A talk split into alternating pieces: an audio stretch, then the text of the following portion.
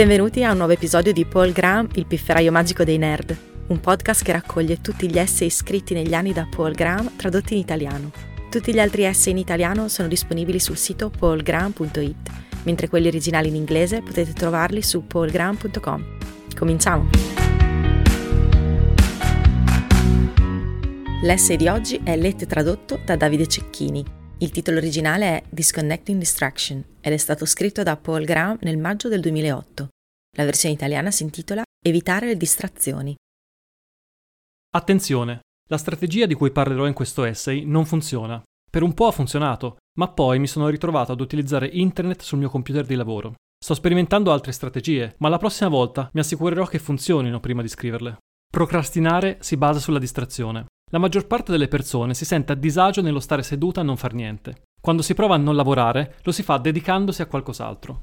Un modo per evitare di procrastinare potrebbe essere quello di eliminare ogni distrazione. La cosa però non è così semplice come sembra, perché ci sono professionisti che lavorano giorno e notte per distrarvi. La distrazione non è un ostacolo che può essere aggirato come un masso in mezzo alla strada, la distrazione vi insegue. Chesterfield dice che i rifiuti sono materiali che si trovano nel luogo sbagliato. Similmente, le distrazioni sono qualcosa di desiderabile ma che arriva al momento sbagliato. E dato che le tecnologie vengono costantemente migliorate per creare qualcosa che sia sempre più desiderabile, ogni volta che impariamo ad evitare un certo tipo di distrazione ne appare una nuova, proprio come i batteri che resistono agli antibiotici. Dopo 50 anni di costanti miglioramenti, oggi la televisione è praticamente una droga visiva. Quando avevo 13 anni ho capito quanto la TV desse dipendenza e per questo decisi di smettere di guardare guardarla, ma ho letto di recente che in media gli americani guardano la TV 4 ore al giorno, praticamente un quarto della loro vita. Oggi la TV è in declino, ma solo perché le persone hanno trovato modi per perdere tempo che danno ancora più dipendenza. E la cosa particolarmente allarmante è che molte di queste distrazioni provengono dal vostro computer. Non credo sia un caso. Sempre più persone che lavorano in ufficio passano il proprio tempo di fronte a computer connessi a internet e le distrazioni vanno sempre a caccia dei procrastinatori.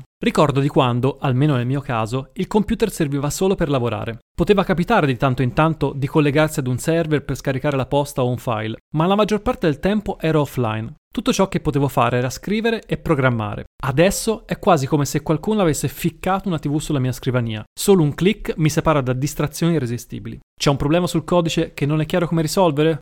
Hmm, potrei dare un'occhiata online. Vediamo. Dopo anni in cui avevo attentamente evitato di cadere in trappole come la TV, i giochi o Usenet, anche io ero stato preda della distrazione perché non avevo capito che questa si evolve. Qualcosa che una volta era sicuro, come internet, piano piano è diventato sempre più a rischio distrazione. Certi giorni mi alzavo con una tazza di tè, davo un'occhiata alle notizie, rispondevo alle mail, di nuovo uno sguardo ai titoli, poi ancora email, solo per rendermi conto che era già l'ora di pranzo e che in pratica non avevo fatto niente. E la cosa ha iniziato ad accadere sempre più spesso. Sorprendentemente, mi ci è voluto parecchio tempo per capire quanto internet si fosse trasformato in una distrazione, anche perché il problema si presentava in modo intermittente. Non ci facevo caso, così come si ignora un bug che si presenta solo alcune volte. Quando ero nel bel mezzo di un problema, neanche avevo tempo per cedere alle distrazioni. Quando invece avevo finito e dovevo decidere che cosa fare dopo, ecco che queste si presentavano. Un altro motivo per cui era difficile cogliere i pericoli di questo nuovo tipo di distrazione è che le norme sociali non si erano ancora adeguate per farlo notare. Se avessi passato tutta la mattinata sul divano a guardare la TV, me ne sarei accorto subito. È chiaro che si tratti di un segnale d'allarme, così come bere da soli.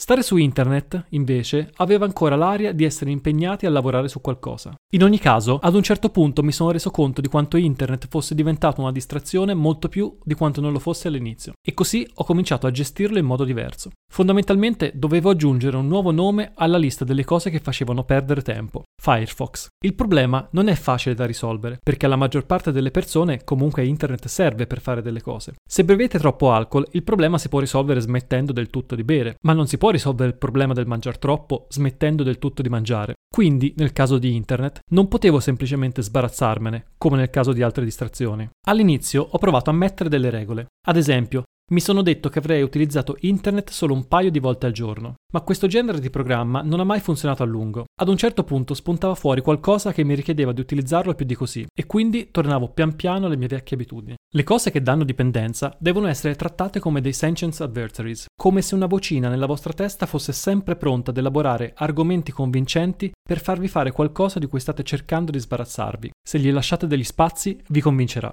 La chiave per combattere le distrazioni può essere renderle evidenti. L'aspetto più problematico delle cattive abitudini è la negazione. Dovete fare in modo che non sia possibile semplicemente scivolare verso ciò che stavate cercando di evitare. Dovete far sì che suoni un campanello d'allarme.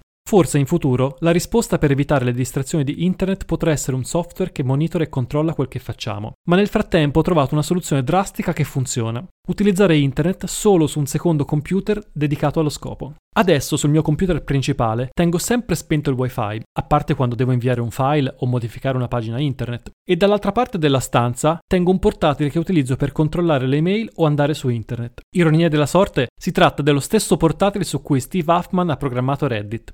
Quando Steve e Alexis hanno messo all'asta i loro computer per beneficenza, li ho comprati per metterli nel museo di Y Combinator. La mia regola è trascorrere online tutto il tempo che voglio purché lo faccia da quello specifico computer. Mi sembra che la cosa funzioni. Se devo stare dall'altra parte della stanza per controllare le email o andare sul web, sono molto più consapevole della cosa abbastanza consapevole, almeno nel mio caso, da far sì che sia difficile trascorrere più di un'ora online al giorno. Adesso il mio computer principale è totalmente dedicato al lavoro. Se anche voi provate questo trucchetto, vi stupirete nello scoprire quanto il vostro computer sia diverso quando è staccato da internet. Mi ha scioccato vedere quanto fosse strano sedersi di fronte a un computer che potesse essere utilizzato solo per lavorare, perché era la prova di quanto tempo stessi buttando via.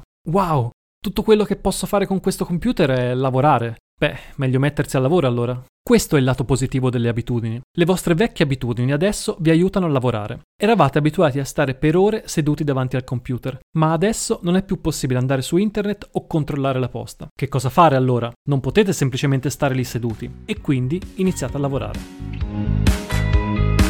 Grazie per aver ascoltato questa puntata di Paul Graham, il pifferaio magico dei nerd. Trovate tutti gli articoli di Paul Graham tradotti in italiano su paulgraham.it e gli originali in inglese su paulgraham.com. Alla prossima!